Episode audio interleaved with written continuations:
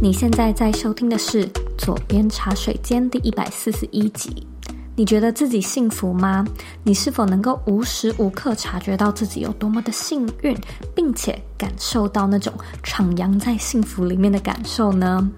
在我心中，我其实一直都认为幸福是一种能力，也是一种选择。那只要是选择，就有机会呢被锻炼成习惯。因此，今天呢，我会跟你分享怎么样在生活中锻炼出感受到幸福的微习惯，让你可以突破迷惘，活在当下。那在今天的节目中呢，我会跟你分享一些我近期的迷惘探索，还有一些心得感想，也会跟你分享我突破迷惘的过程，还有三种练习的方式。那在这三个练习里面呢，我也会细分几个做法来跟你分析和解说，让你每一天都可以培养和锻炼这种感受到幸福的小习惯。那这一次呢，我们的节目没有做影片版本，但是呢。我们一样有帮你整理好文字稿，让你更好阅读。如果说呢，你想要看文字稿的话，请你在网址上输入 c o e y k 点 c o 斜线突破迷惘。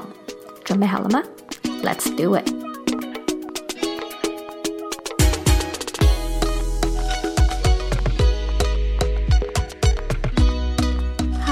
我是 Zoe，欢迎你回到茶水间。二零二一不知不觉又要进入第二季了，那我也祝福呢，你今年的目标达成了四分之一，并且呢，持续的在往你的理想生活迈进。那今天为什么会特别做这一集的节目呢？因为呢，我这阵子其实碰到蛮多人生的新课题，那也有一些新的领悟。蛮有意思的是呢，这几个月来，我觉得我自己进入一种呃人生的新阶段。因为这两年来呢，我其实蛮幸运的，可以过着类似心想事成的生活。我努力的工作，建立自己理想的事业。那也达成了生命中很多的成就跟里程碑，这也是我成年以来第一次，就是体验到财富自由。我们几乎不太需要担心钱，日子就是过得非常的顺遂。但是呢，大约从去年的中旬开始，我就陷入了很久没有出现的迷惘期。没错，那这样的迷惘感呢、啊，其实我相信看每一位在思考转换跑道或人生下一步的你是非常非常雷同的感觉。我一样感到很焦虑，无所适从，而且。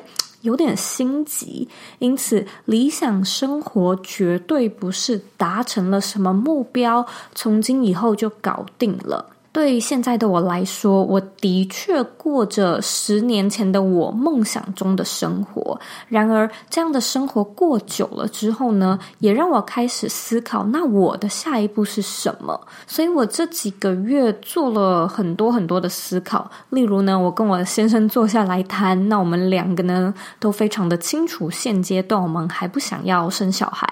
那我开始呢认真的学一些新的才艺，还有报名一些课程。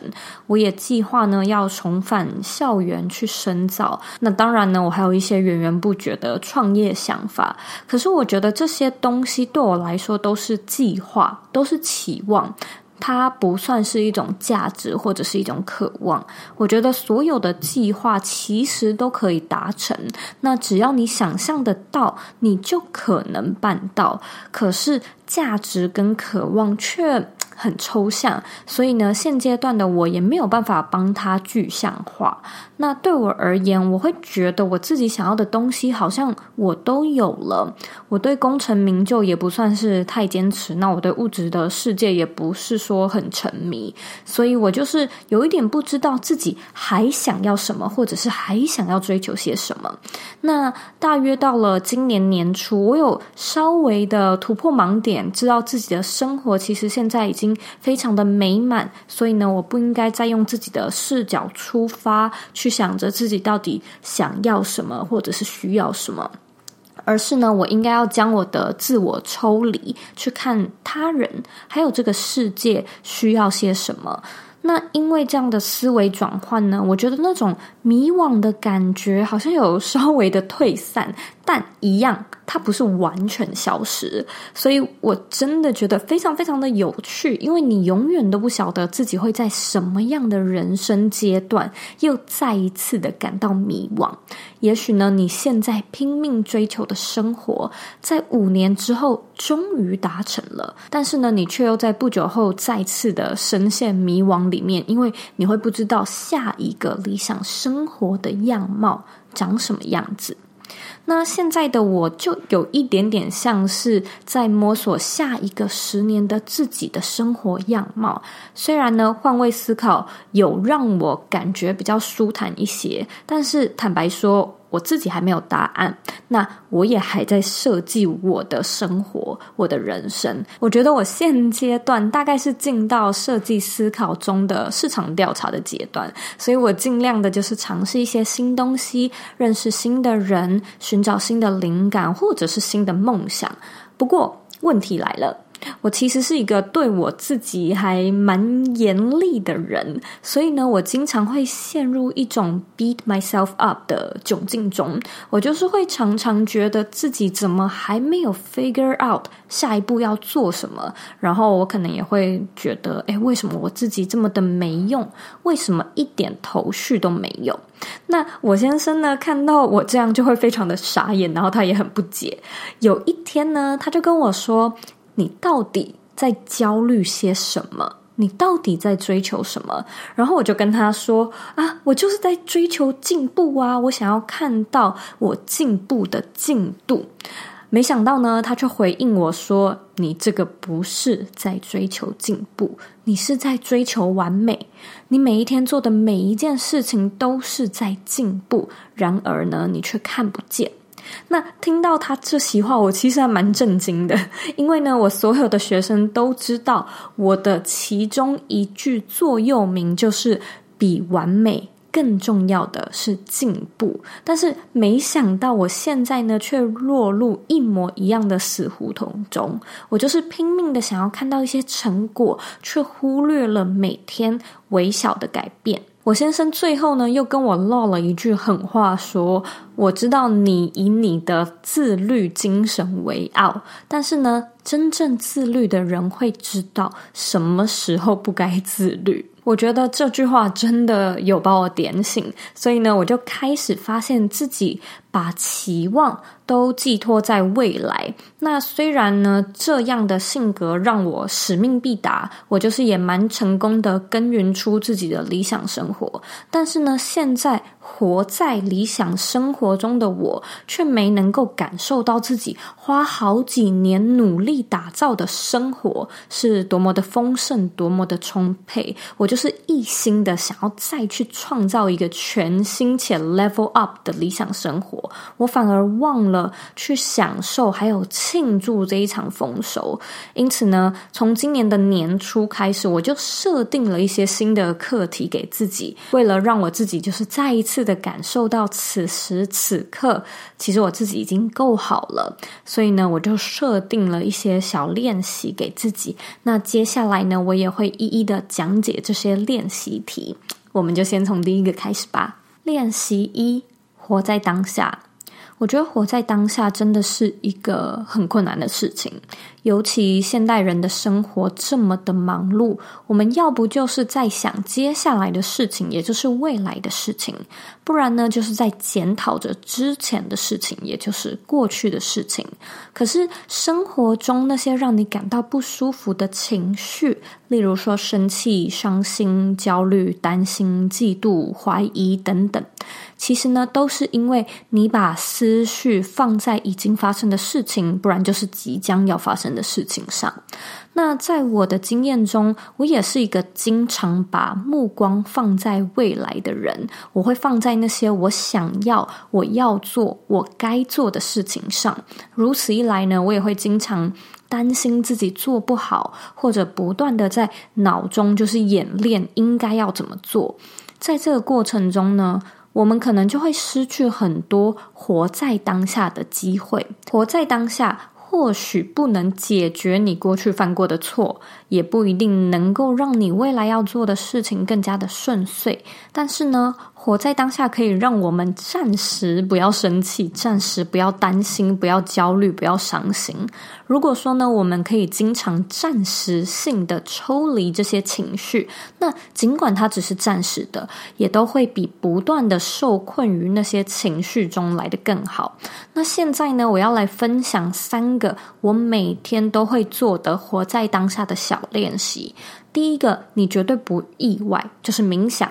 那我觉得冥想这个东西一样非常非常的有趣，因为我以前其实再忙呢，都会播个五到十分钟来冥想。但是之前大概从十月开始，我就是因为搬家，还有一大堆家里的事情，我就停下冥想，我就中断冥想。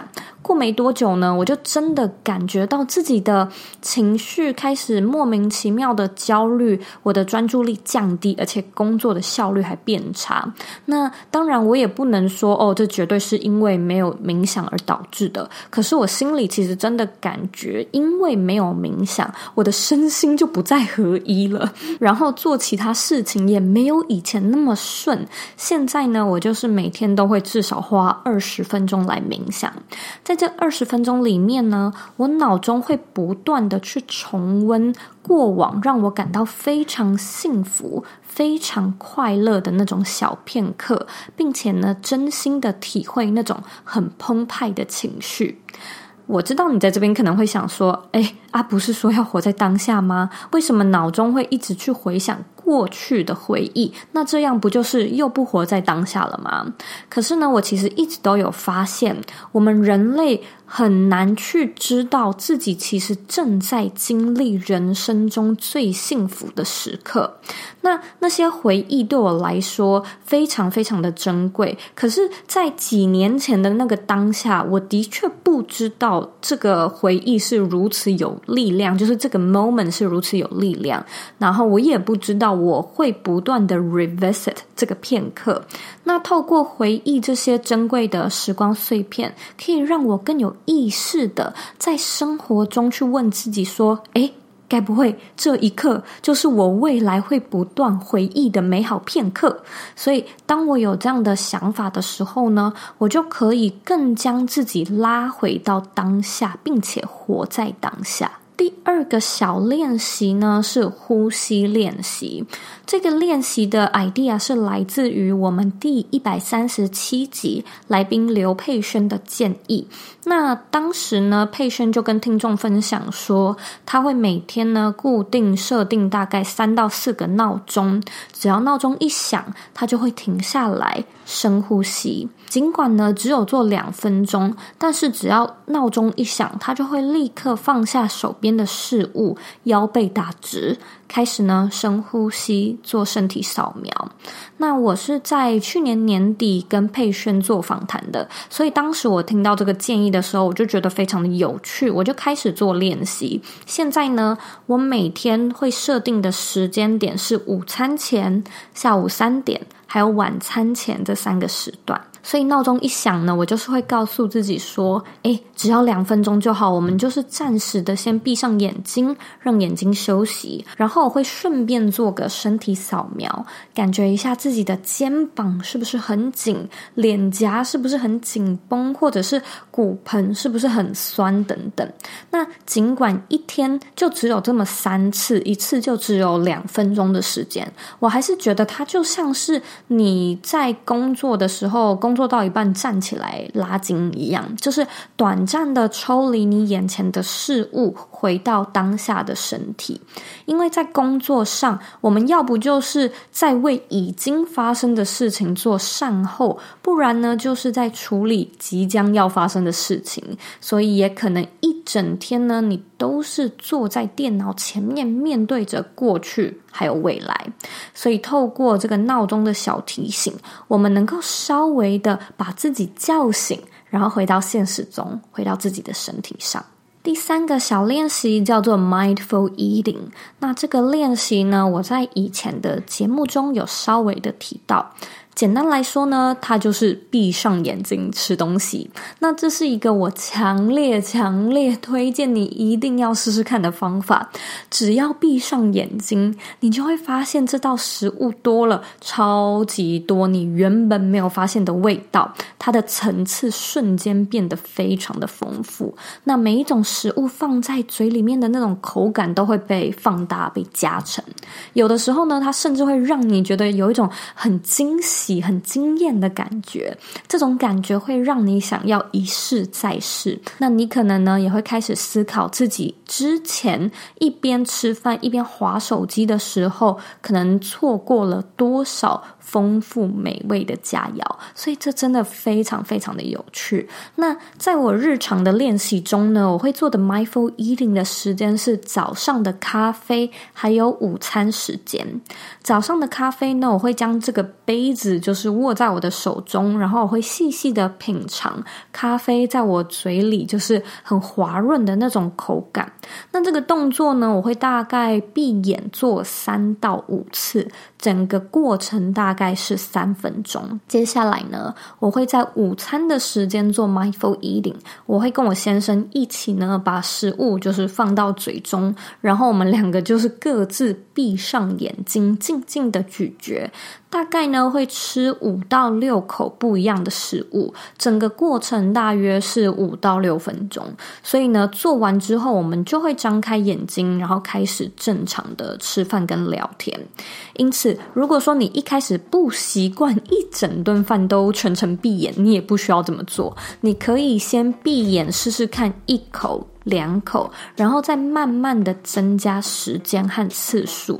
透过闭上眼睛呢，你的味觉跟嗅觉会瞬间被放大，它也可以带领你去体验一些你平常可能不小心错过的感官体验，也能够让你把专注力放回当下，活在当下。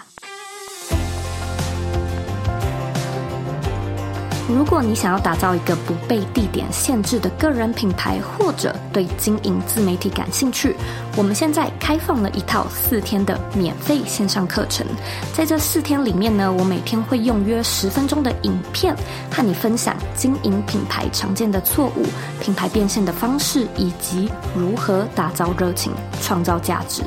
如果呢，你想要领取课程的内容，请在网址上输入 z o e y k 点 c o 斜线 b y l m i n i，输入网址就能够进到课程的申请页。那我们课程里见喽！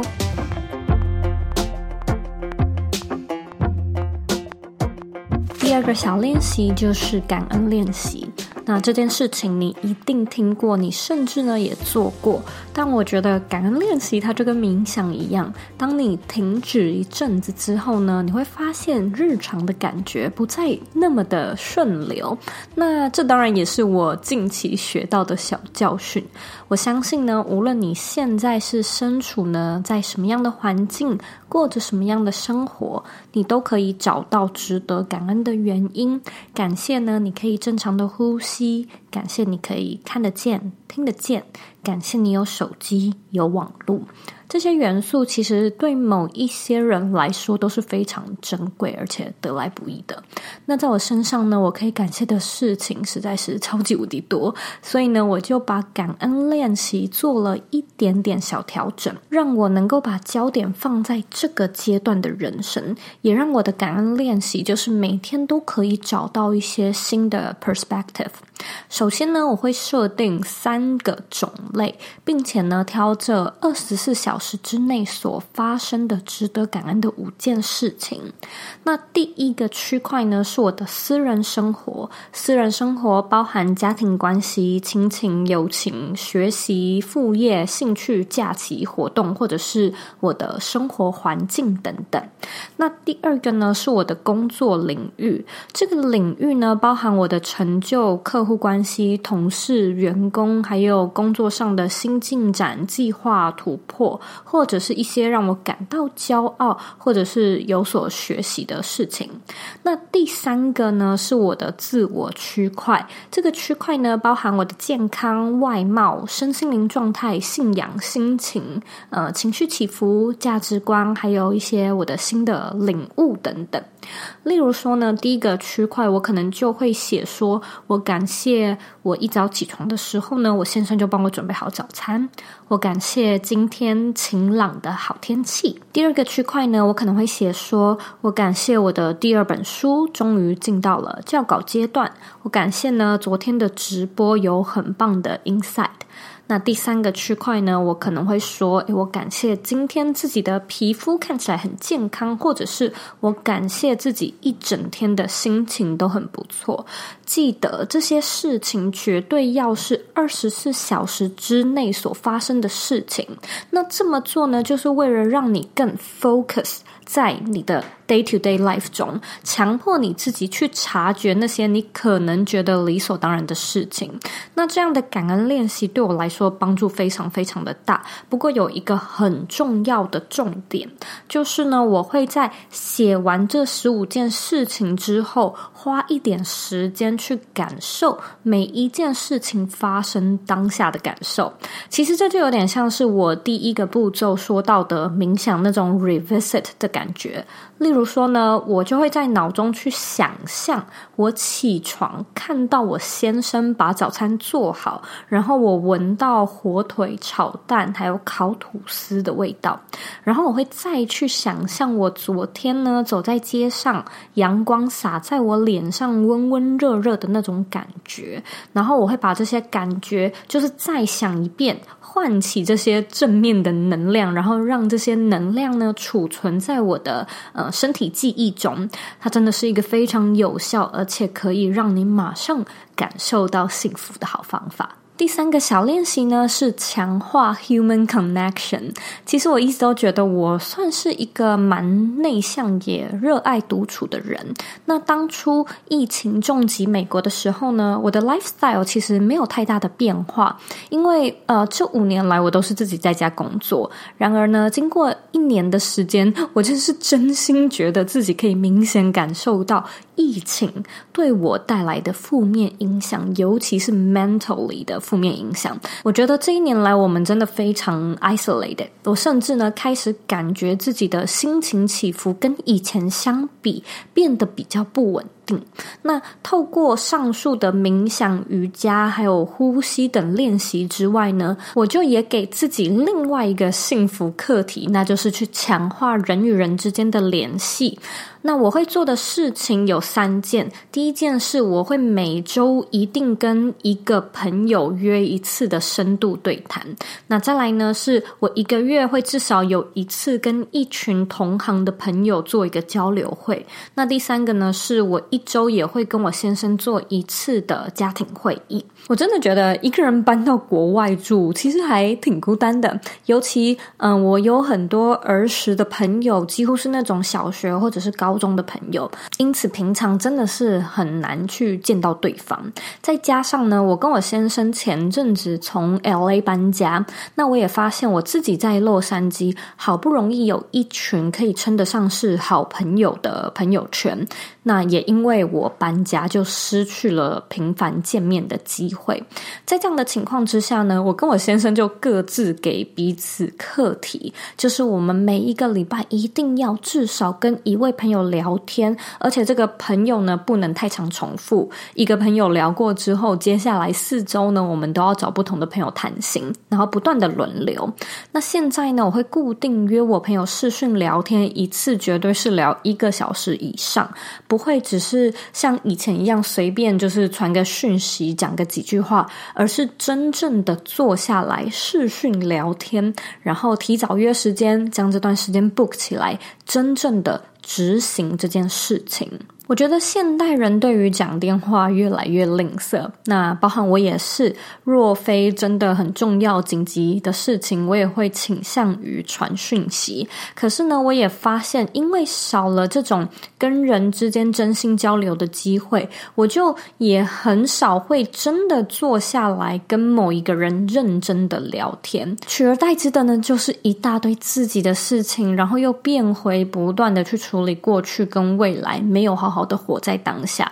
那透过真的将这个时间设定成一个跟朋友的 quality time，它真的可以帮助我找到很多幸福的感觉。那再来呢，是同侪还有同业之间的交流会。我在美国其实也有一群啊、创业圈的朋友，那每一个人都一样被困在自己的家里，没有办法出来聚会。再加上我们几乎是散落在美国的呃各个角落，所以也不太可能真的聚在一起，因此呢，我们就开始会在线上组织每个月的聚会。除了彼此 catch up 一下近况，我们也会互相报消息呀，或者是分享资源，或者呢交流一些创业上的想法。以前我在洛杉矶的时候呢，我会定期去参加一些创业家聚会。现在这么做呢，的确也算是填补了我这个方面的缺口。那就连前阵子我的好朋友耀，他也跟我说，他想要组一个 support group，就是邀请一群自媒体圈的朋友，像是好业啊，跟其他人，就是我们一起组织一个自救会。因为一个人在家工作，尤其像我们这种艺人公司。有的时候真的还蛮孤单的，很需要自己去组织这种自救会，来互相取暖，还有互相激励对方。再来呢，我开始在今年年初的时候，认真跟我先生一起执行一周一次的家庭会议。那在生活中呢，我相信我们可能也越来越少会有一个机会跟你的另外一半坐下来，好好的谈心，好好 check in 彼此的身心灵状态。所以现在我们每周日呢，都会固定进行一场至少三十分钟的 family meeting。那在会议中呢，我们除了会讨论彼此这一周的一些心情感受，还有情绪状况之外呢，我们可能也会聊一聊可以调整、进步或者是维持的地方。那当然也会计划一些接下来的活动跟之后的待办事项。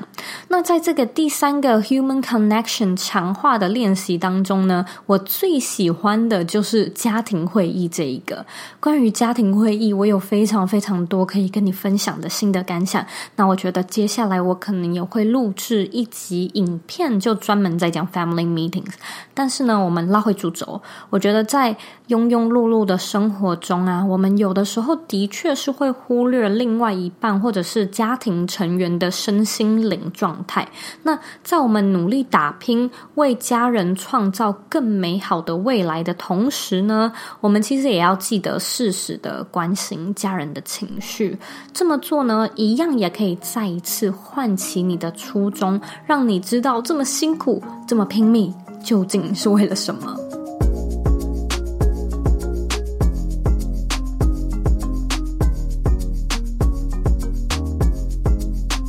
以上三个幸福小练习呢，我们再复习一次。第一个呢，是活在当下，你可以试着用冥想唤起过去美好的回忆。或者呢，练习呼吸，每天设定三到四个闹钟，暂停手边的事物。或者你也可以做 mindful eating，闭上眼睛，好好的品味嘴里的食物。第二个练习呢，就是练习感恩。你可以在私人生活、工作还有自我的这三个方面呢，各选五件二十四小时之内所发生值得让你感恩的事情。再来第三个呢，是强化 human connection。你可以每周。定期和不同的朋友深度的对谈，你也可以每一个月组织一场实体或者是线上的交流聚会。再来，你可以跟你家里面的成员固定每一周进行一次 family meetings。确定彼此的身心灵状态，让你可以好好的 spend quality time with each other。其实呢，我一直都知道我自己的快乐泉源是来自于创造，就是我非常喜欢从零开始打造一个全新的生活、全新的事业的那种感觉。所以我从小就注意到我自己会一直很想要设计新的计划。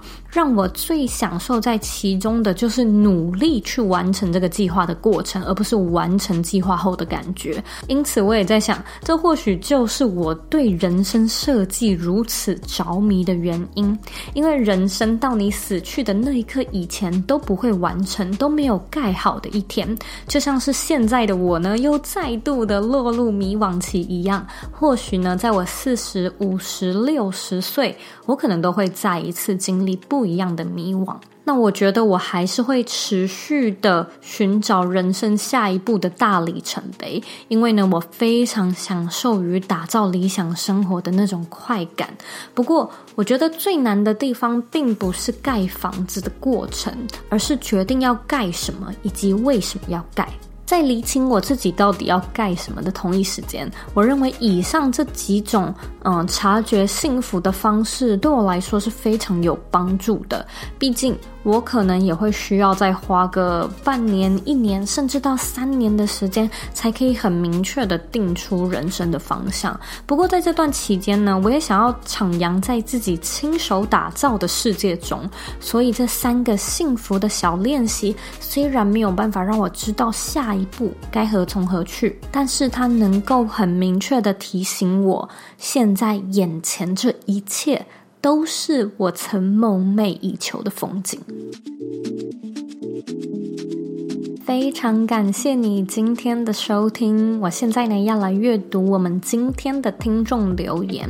今天的听众 ID 叫做 Lovely Z，他在二零二零年的二月十三号留说大推 Zoe，Zoe 的声音真的好温柔，好好听，主题也很喜欢，希望能谈更多有关心灵层面的内容。非常喜欢，很励志，很感动。非常谢谢 Lovely Z 的留言。如果说你你喜欢这类的主题，我相信今天的内容或许能够带给你一点帮助。那如果说你听完这一集的节目，觉得有帮助到你，或者觉得有收获的话，我也想要麻烦你帮我呢到 iTunes Store 上面打新评分，并且留言，也记得花一点时间订阅这个节目，然后把这个节目呢分享给身边你认为会有需要的人，或者是很重要的人。我们现在呢在脸书上面也有一个私密的社团。